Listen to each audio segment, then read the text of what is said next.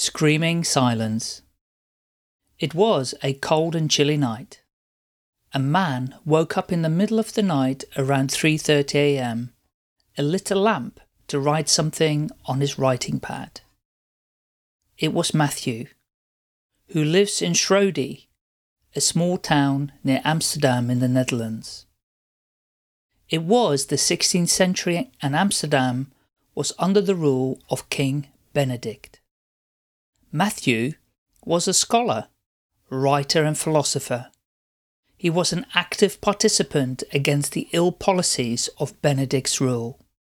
He clashed with the current course of politics and society. There were many other writers also in the city, but they used to write their article praising King's policies and rule. Due to their needlessness, they used to receive rewards and titles from the king's court. On the other hand, Matthew stood alone against the king's ill rule. He used to write articles of revolt against the king's rule in the weekly journal called the Amsterdam Journal. And due to this, he was arrested at least three to four times. But he continued his writing. Matthew had mass support the people of Amsterdam knew he was right. He was fighting for the welfare and right of the common people. They were with him. Benedict, on the other hand, was reckless and believed in living an extravagant and lavish life. He was least concerned about the welfare of the people of his state. Matthew became a well known figure and the people had full faith and support for him. And they looked up to him for a change, a revolutionary change. He was a hero of the masses. Everybody liked him, except one person. That was his wife, Ozita. Ozita used to scold and curse Matthew for whatever he was doing though she was not concerned about the articles which he used to write, but she was only concerned about the condition of her family. Day by day, they were moving towards poverty. She used to blame him for their pathetic condition. She was unhappy with her life and blamed Matthew for this. But on the other hand, he used to explain to her that what he was doing was correct and for the welfare of everyone. But Ozita never paid any attention to this. She was frustrated with his idea of helping others. According to her, he ruined her life and was fit for nothing. In spite of the fact that Ozita hated Matthew, he always loved her. He knew he was right, and one day or the other, Ozita will definitely understand his ideology. Matthew made several attempts to convince her but always failed to do so. One day, Matthew published an article in the Amsterdam Journal exposing the king's sex scandal. News reached Benedict. He immediately asked his kinsman to put Matthew behind bars. The order was obeyed, and soon Matthew was in jail. After a week, he was sentenced to death. And as the news was known, there was an all out revolt against the king by Matthew's supporters. For a week or two, the revolt continued, but the king didn't change his decision. Ozita was shocked to see such a following for her husband. She now began to realize the greatness of Matthew, who always fought for the welfare of others. She was sad and started crying. This realization came very late to her, when everything was lost. Finally, the day has arrived when Matthew was to be hanged till death. Ozita, with the permission of the king, went to see her husband for the very last time. She was beside herself, she was crying, crying her eyes out, and whilst they were sitting in a small room, Matthew had a long beard by now. He was just looking at the other side of the wall. Ozita was crying, and she was so sorry that she'd done wrong on him, and said to him, Please forgive me, I'm sorry. I was a fool who failed to understand a great man like you. Matthew never said a single word. He was calm and looking towards the wall. She pleaded with him to speak to her. He didn't utter a single word. He was silent. And with only ten seconds left, Matthew stood up and kissed her on her forehead and said, I always loved you and I always will. These were the last words that she heard from him. Matthew was taken away from her and she was left there crying. He was hanged to death. A great soul left the world, leaving behind him a cruel king, his followers, and a wife who lived the rest of her life in regret for not loving and understanding her great husband, Matthew. The end.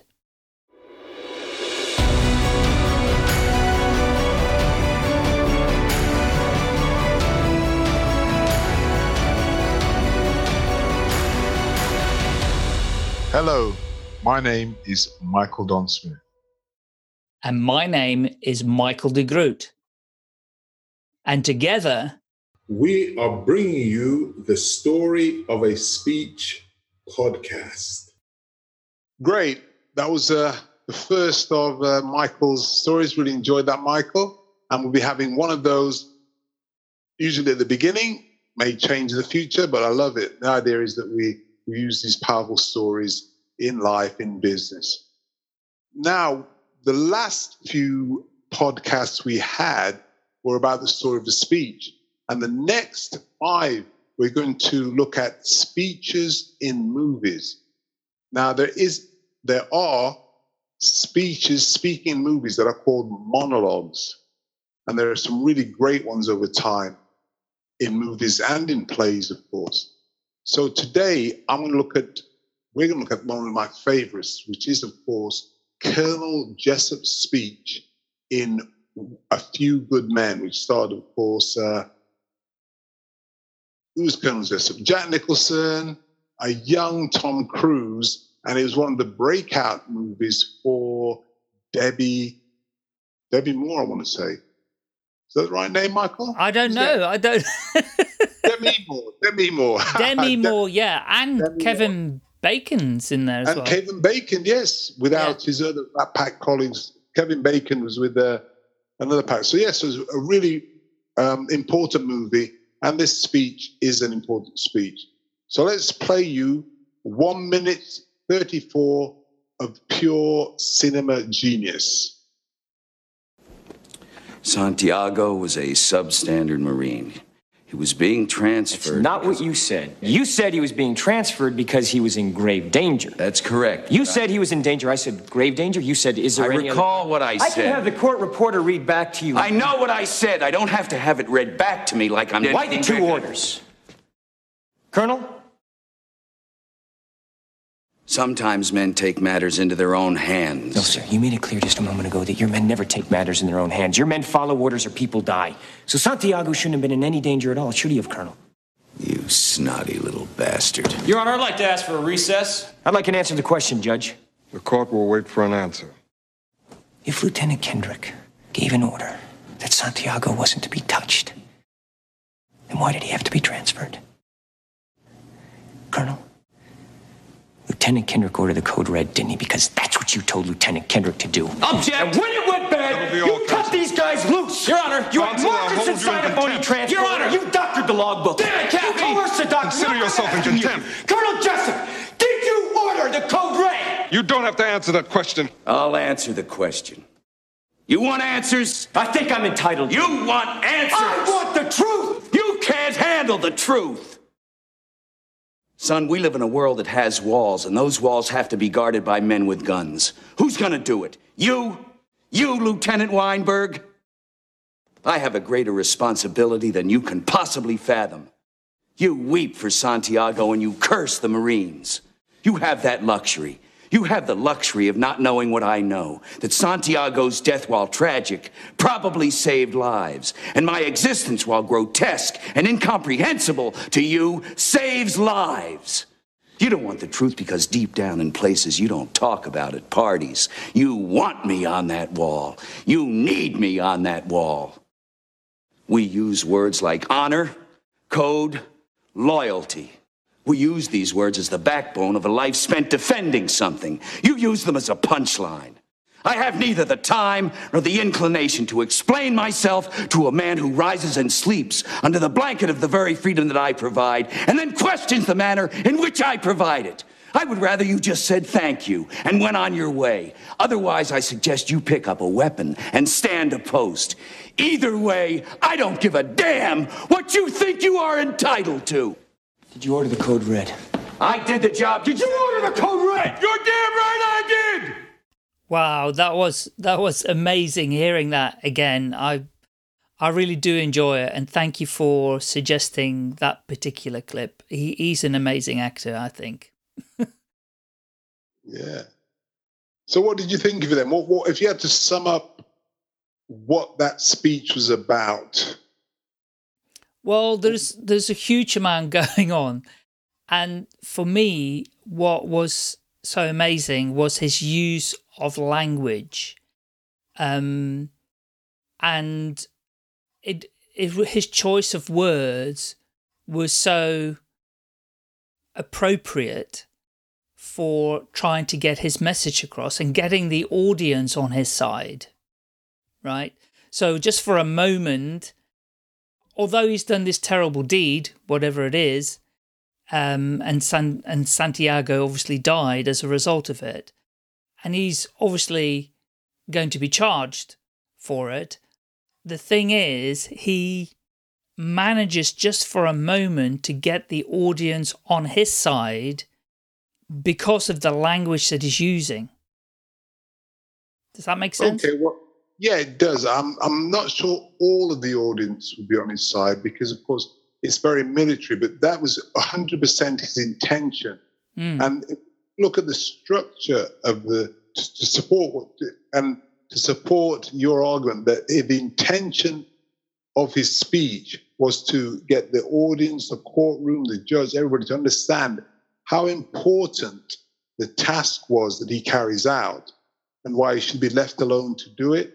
And therefore, it doesn't matter what um, Lieutenant Weinberg thinks because it's, it's immaterial because what he's doing is so important. And in the structure A, B, C, the, the A is where you grab the attention of your audience and you create your authority. Then B, there's the body where you add the substance to support your intention. And then you close it with a call to action.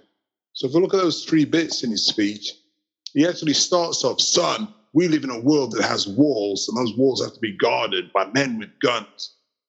That first bit there, even the first word, son, is establishing authority, is grabbing attention. And then it makes it even powerful. So we live in a world that has walls. And then mm. after he's made clear his authority, then he then asks the question, it's got to be God, who's going to do it? You? You? Are you going to do it?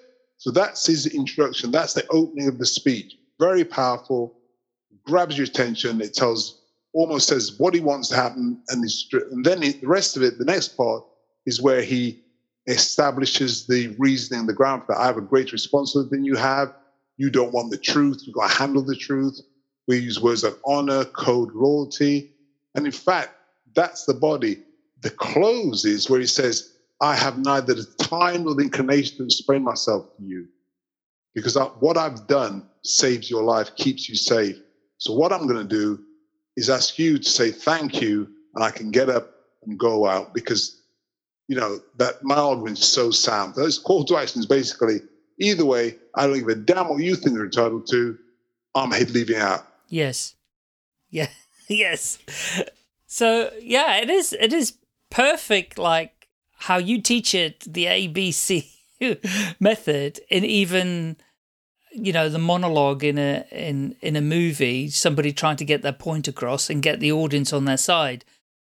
And with for me the audience although you're talking about the courtroom for me it's the audience watching the movie right so that's okay. me watching the movie looking at it you know knowing that he's a bad um, a bad officer, but because of what he says and because he uses this color, colorful language, you almost can't disagree with him. He's convinced think- me. Yeah, I think you, you, yeah, that was good. You need to use the word I and me because I was, I mean, I, I don't know when you last saw the film, but obviously, the bit there's a there's a really important bit in that courtroom scene which, which you can't see here, where the uh, interrogator, Lieutenant Weinberg, plays a trick on him. He says they found the flight log of the plane that took Santiago off the island, which is a, which is a, a ruse. There was no there's no such flight log, but it creates doubt in his mind.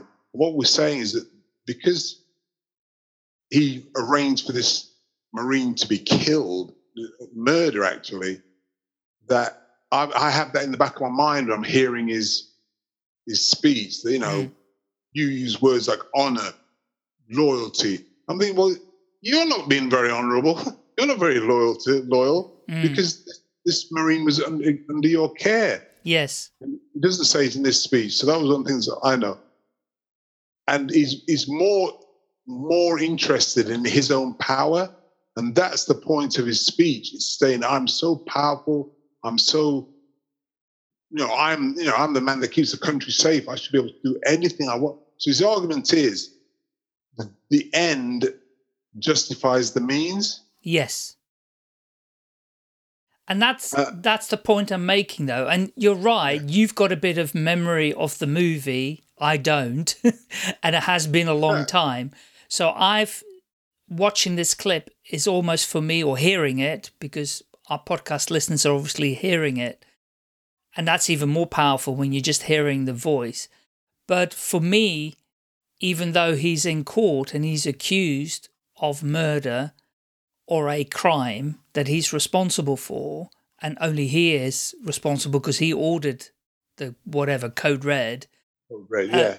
The even though he's ordered it, the words that he's using sub, with his explanation, you've almost got to go. Well, actually, maybe he is right. He was right to do it because he's right. You know, he's got a greater responsibility more than we can fathom. Um, we have the luxury of not knowing what he knows. Um, he Yeah. he's right that we're you know we sleep under a. This is I mean this one is just in, incredible. He says. I don't have to explain myself to a man who rises and sleeps under the blanket of the very freedom that I provide and then questions the manner in which I provide it. And he's 100% right. You know, we do, because of our military, because of our navy, we do sleep under a blanket of freedom.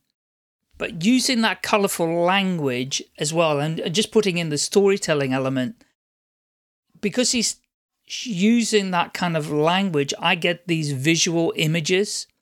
And you know, so you can see the blanket of freedom um, around you. Almost, you can see it physically. So the use of language is is just superb. Whoever has written it, Yeah, it's brilliant. Uh, but are, are we living in an era where Donald Trump is using the same style of rhetoric and pictures? In fact, his pictures aren't so much eloquent, but they are stark. You know, we're going to build a wall. Bam. There's no logic. There's no Hmm. accountability. We're going to build a wall. And people, as you say, they see the wall yes, and they see this man who's going to build a war. So the blanket, so Colonel Jessup's Blanket is Donald Trump's wall. yeah, they are. They they. You're right, and they're probably because we know the word metaphors, right? But what's being used in here and what Donald Trump uses as well is something called metonymy. And so it's a type of metaphor, but the person who's hearing the description, the colorful language, you've actually got to work at it a little bit to really get the meaning of it. And by you having to work at it, it lands harder in your brain. You actually will remember it for longer. And you will, because you've actually had to use your brain power to make a better understanding of it. So when he says blanket of the very freedom, that doesn't, there is not such a thing. There is not a blanket made of freedom. It doesn't exist, right?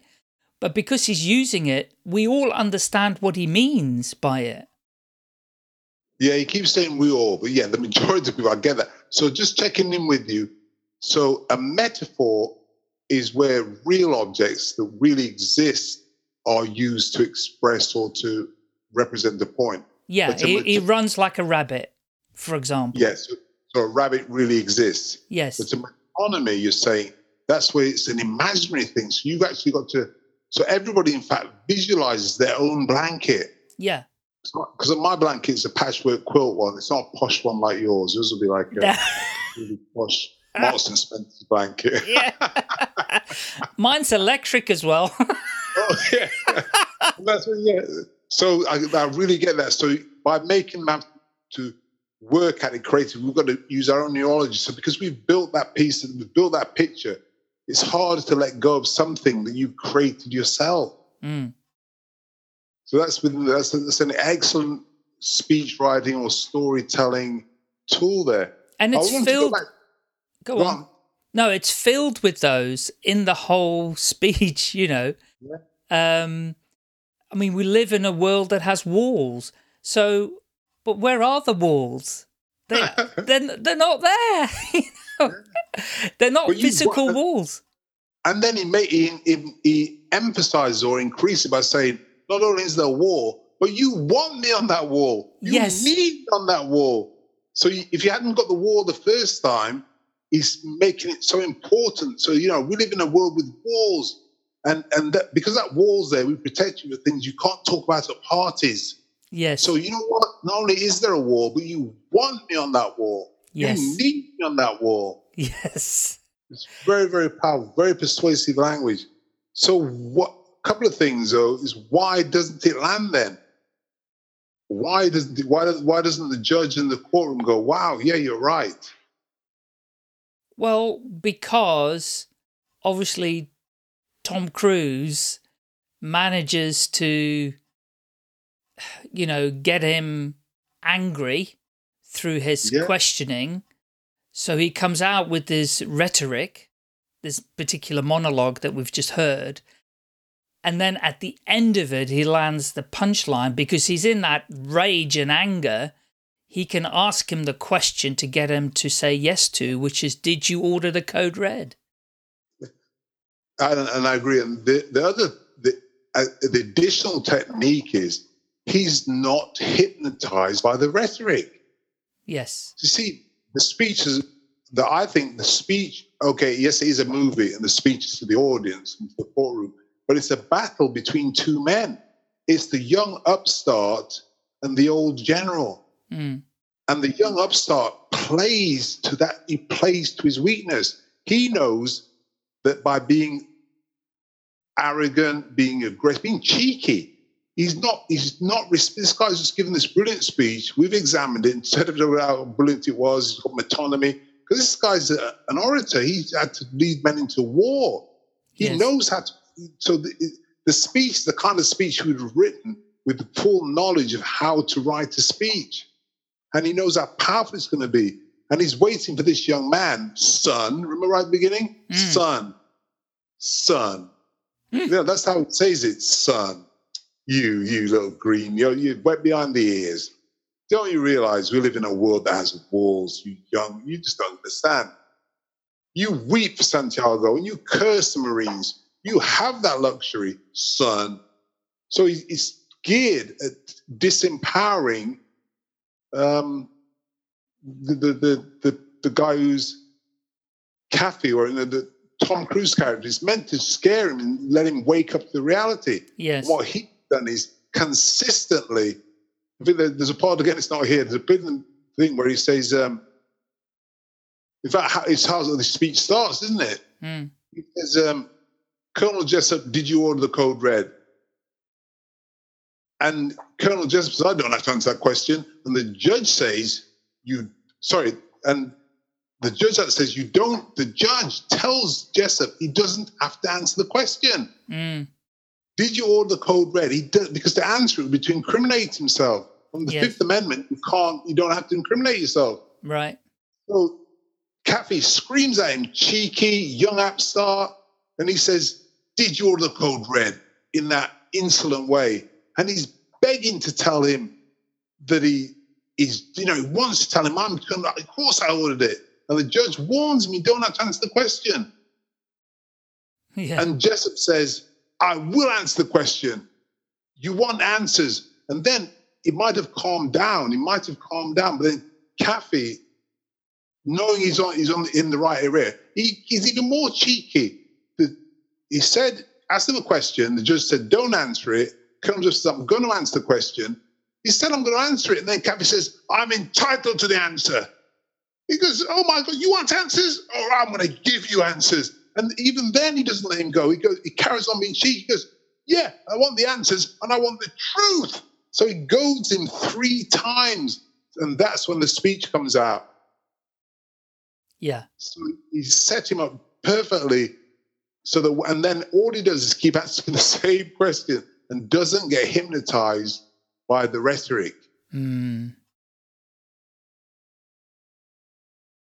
I mean, it is a great example that the level of confidence that Jessup conveys in his speech uh, monologue, that that arrogant confidence does make it very believable. So I, I guess the lesson when you're listening to people who are speaking, and oh my god, I went I went to let me just share this quick story. I, I know I've already shared a story, but this is just a this is this is a real life story.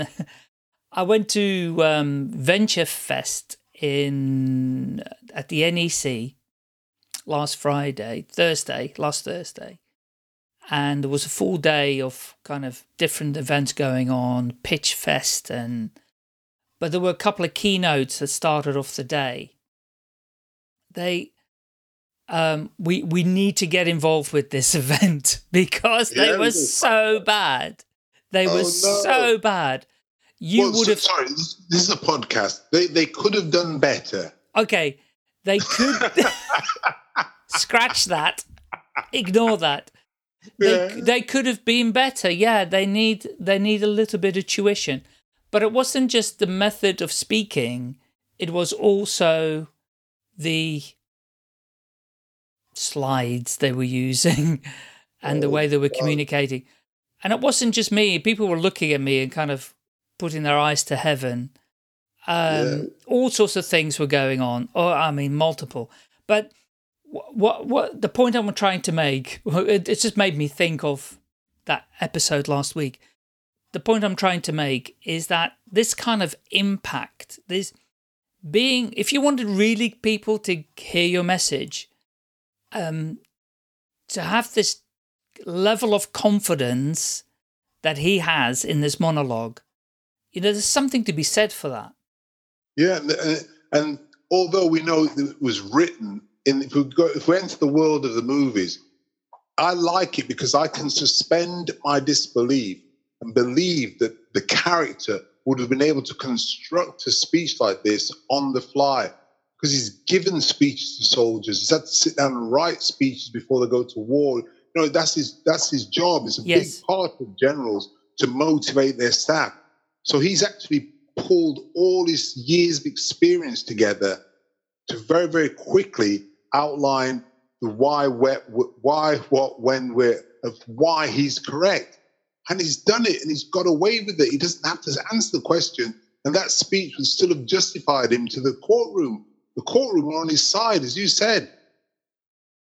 So Hmm.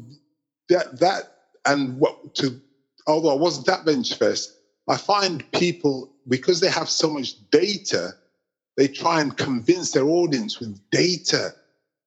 He could have said the time of the plane, the, the there's lots of dates, but didn't use that because he's a leader, he's Yeah. a general. So he uses the language Mm. to get to get, you know, we use words like honor, code, loyalty. It is juxtaposed that against you go to parties, we go to war. You Yes. know, all that's in there. And at these, at these bond events, we've got PowerPoint slides, we've got Google, we can access everything. And we try and win our arguments with logic and with data, big data, big data. No, the reason Instagram is a more powerful method of convincing your audience to buy your products than the television or the library, because Instagram is instant. It's a picture, bam, it's emotional. You know, the, why is Donald Trump getting more um, more of his message across using Twitter? He can't spell, he can't write for dog poo, but because he's constrained these characters used to be 144, now it's 288. He, he's, he's as good as an orator as anybody else in 288 characters.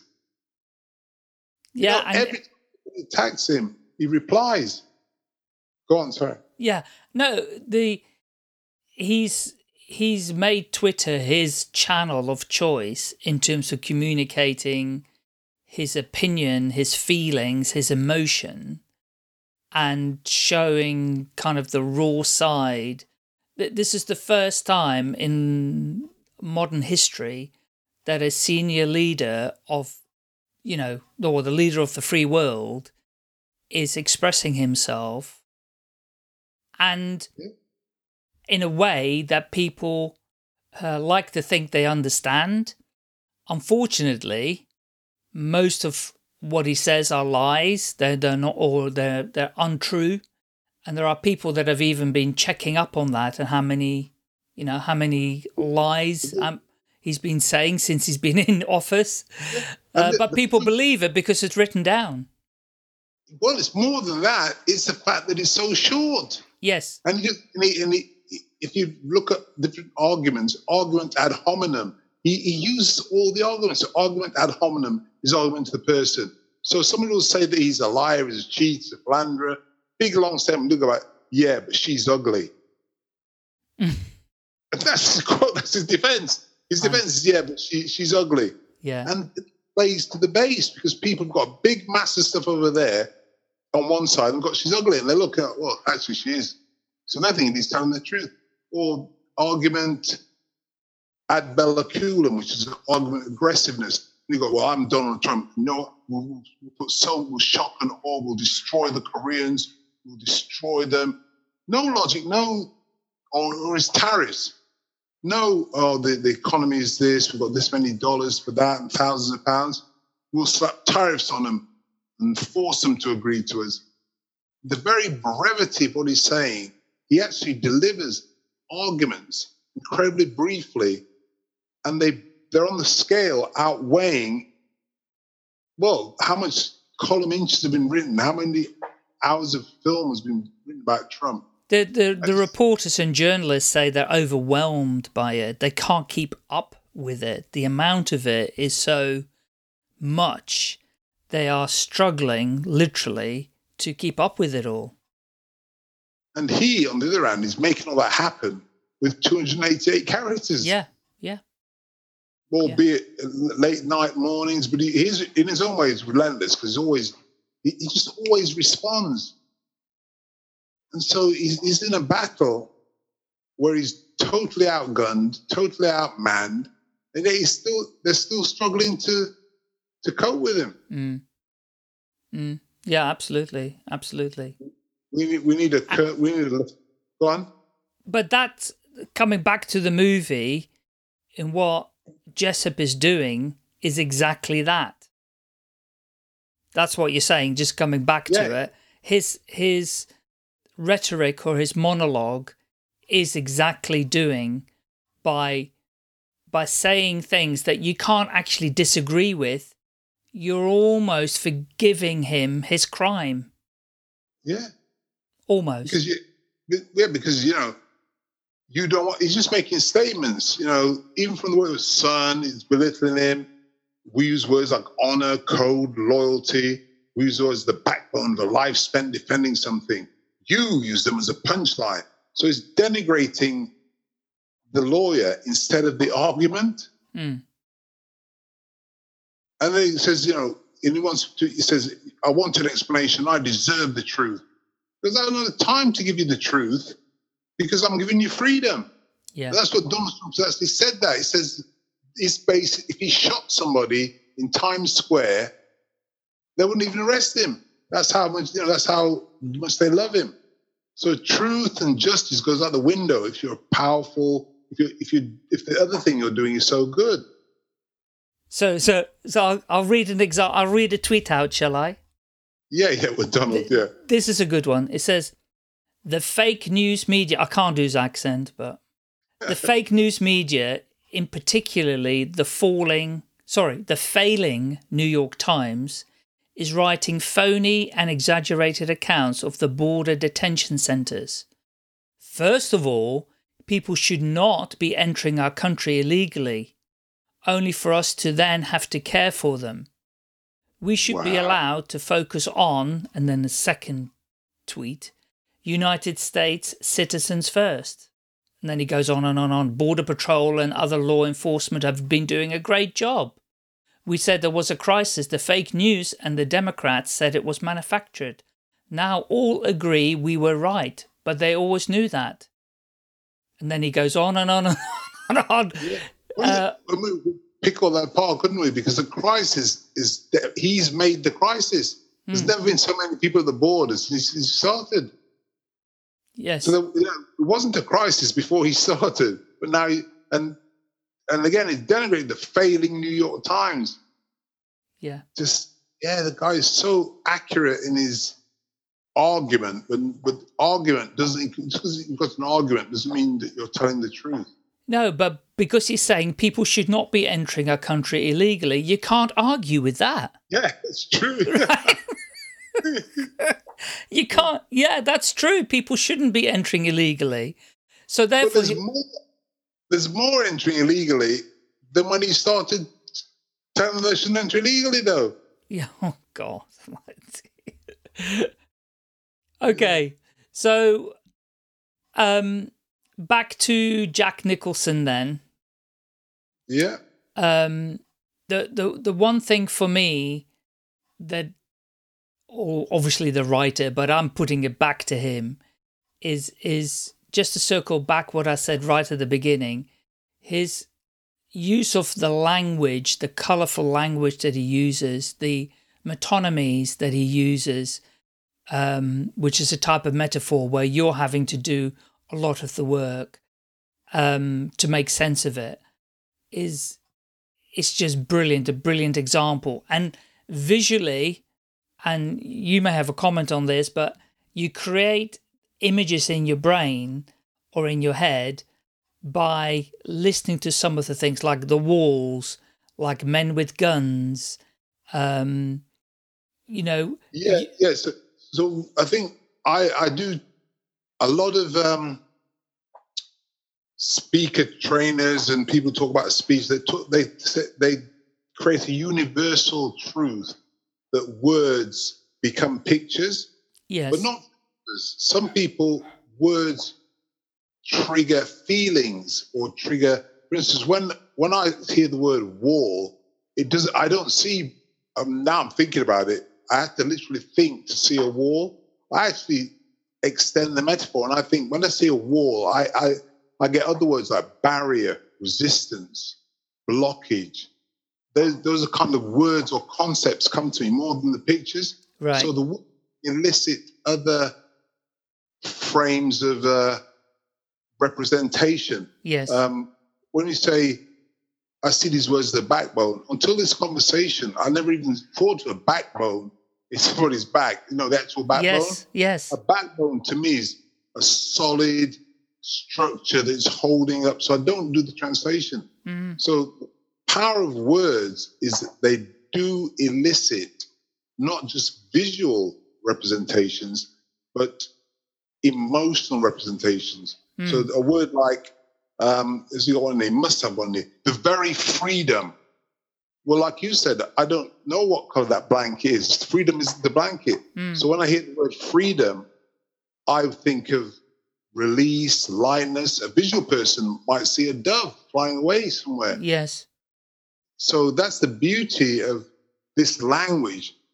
It actually gets everybody. He's got language that's definitely visual. So backbone, wall, blanket, but it then connects the visual language with the kinesthetic or the feeling. So the blanket of the very freedom is hitting you in two different places there. He's also got movement, physical movement, which is the man. Look at this. Look how much is in this paragraph. Mm. I have neither the time nor the inclination. Time, concept, inclination, movement. To explain myself to a man who rises and sleeps under the blankets. You've got physical movement, the blanket, you've then got something you can see, and very freedom. You've got feeling that I provide. That's all wrapped in one paragraph. Yes. Yeah. It's amazing. So yeah, you're right. So yeah, so when we say it's colorful language, I'm saying it's colorful, it's lyrical, it's physical, it's emotional in one minute, 34 seconds. And of course, Jack delivers it as only Jack Nicholson can. So how how how can we as mere mortals, say in the in our lives, whether we're in business or not in business, how can we adopt some of this thinking that we're learning from this this monologue? Yeah. How can we Well- apply that in our speeches or our sixty second Yeah, elevator very- pitches? It's very important. So there- there is a, a graphic I showed you. So there's well, it's all history. but basically it's to look at what- if you are going to write, and ideally you should write it to start with, not to memorize it, but just to get the feeling. Hmm. You look at the, the your natural language, so you'll find that you do use words that are a particular way, and then to try and adapt. So you've got um, in NLP or in psychology, they talk about visual, kinesthetic, auditory, visual, auditory, kinesthetic, but there's also olfactory, smells, and it's like similar to kinesthetic, but it's it's proxemics, proprioception, it's getting closer. Rise, a man who rises and sleeps.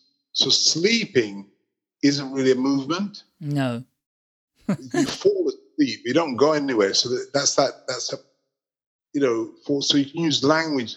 So adding some of this, so you've got red rag to a ball, goes like red rag to a ball. Then it could be a, an alarm clock to wake somebody up. So that's sound, or it could be I throw a bucket of cold water in somebody's face. Yes.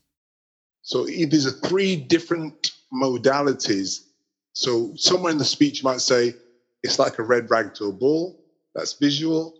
Somewhere else you might say like an alarm clock. It woke me up. That's auditory. And then you could say was like a splash of cold water in my face. That's kinesthetic. Yes. So that's how you try and mix it up. Don't use all the same modality when you. And this speech is such a great example of packing everything in, including the kitchen sink. Well, why do you say don't use all the same modality? Because in our audiences, we have a mixture of people. So we will always have a mixture of people. So what one one man's meat is another man's poison. Mhm. So what will be quite it's, it's like when people say um, the modern thing is they have PowerPoints. They don't put any words on their PowerPoint. Yes. Just big pictures. Because the picture paints a thousand words and makes a rabbit. Well, uh, no. Well, I don't know what the percentages are, but I always work on a rule of 25, 25, 20. I was I was split my own So some people love pictures, but there'll be some accountants, some analytical people in the audience who want to see the numbers. They want the black and whites. They want that. So you do want to have even just one or two words on your slides for those Mm. people.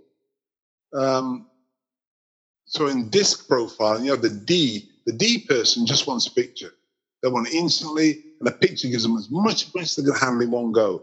But if you have in DISC, they have, do- I think D is the dominant directive. You have the influencer. You have steady, and you have the um, person who dots the I's and crosses the T's.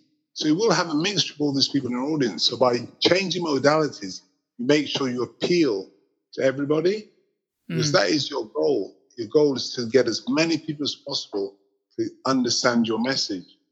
Brilliant. Yeah. Yeah. Yeah, Okay. think it's, been a full one, hasn't it? Yeah, it has. And, you know, the, the lesson for me on this is, or what I will walk away from this, is the kind of impact that it makes. Um, And the passion obviously comes across. The acting is superb, and I, I highly recommend people to watch the, the clip as well to see him in action.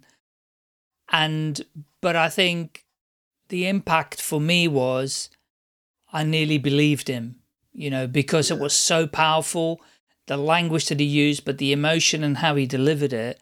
I kind of went, yeah, well, I can't argue with any of what he just said. So I'm kind of on his side now, but really he's done a bad thing. So maybe, yeah, he should go down. Yeah, well, well, I love it all. I'm, uh, the good thing about the uh, Michael and Michael podcast is we get we get, uh, as we just said, different viewpoints. Because I think um, the hero is uh, Lieutenant Junior Godfrey's Kaffee, because he just stuck to his guns and refused to be hypnotized by the language. And it was Yes. not an easy thing because it was a junior officer. So yeah, that's that's really good. And um, yeah, I'm, gonna. I'm thinking maybe I should watch that film again. Yeah, me Maybe too. not. Definitely. Really good. So I think we're about um, wrapped up. And again, as happens with this podcast, when we've done it, I think oh gosh, better go and listen to this again because it sounded quite interesting. Most definitely. Thank you, Michael. Right, thank you, Michael. I've been Michael Donovan Smith, And I've been Michael de Groot. and we've been sharing with you the story of a speech.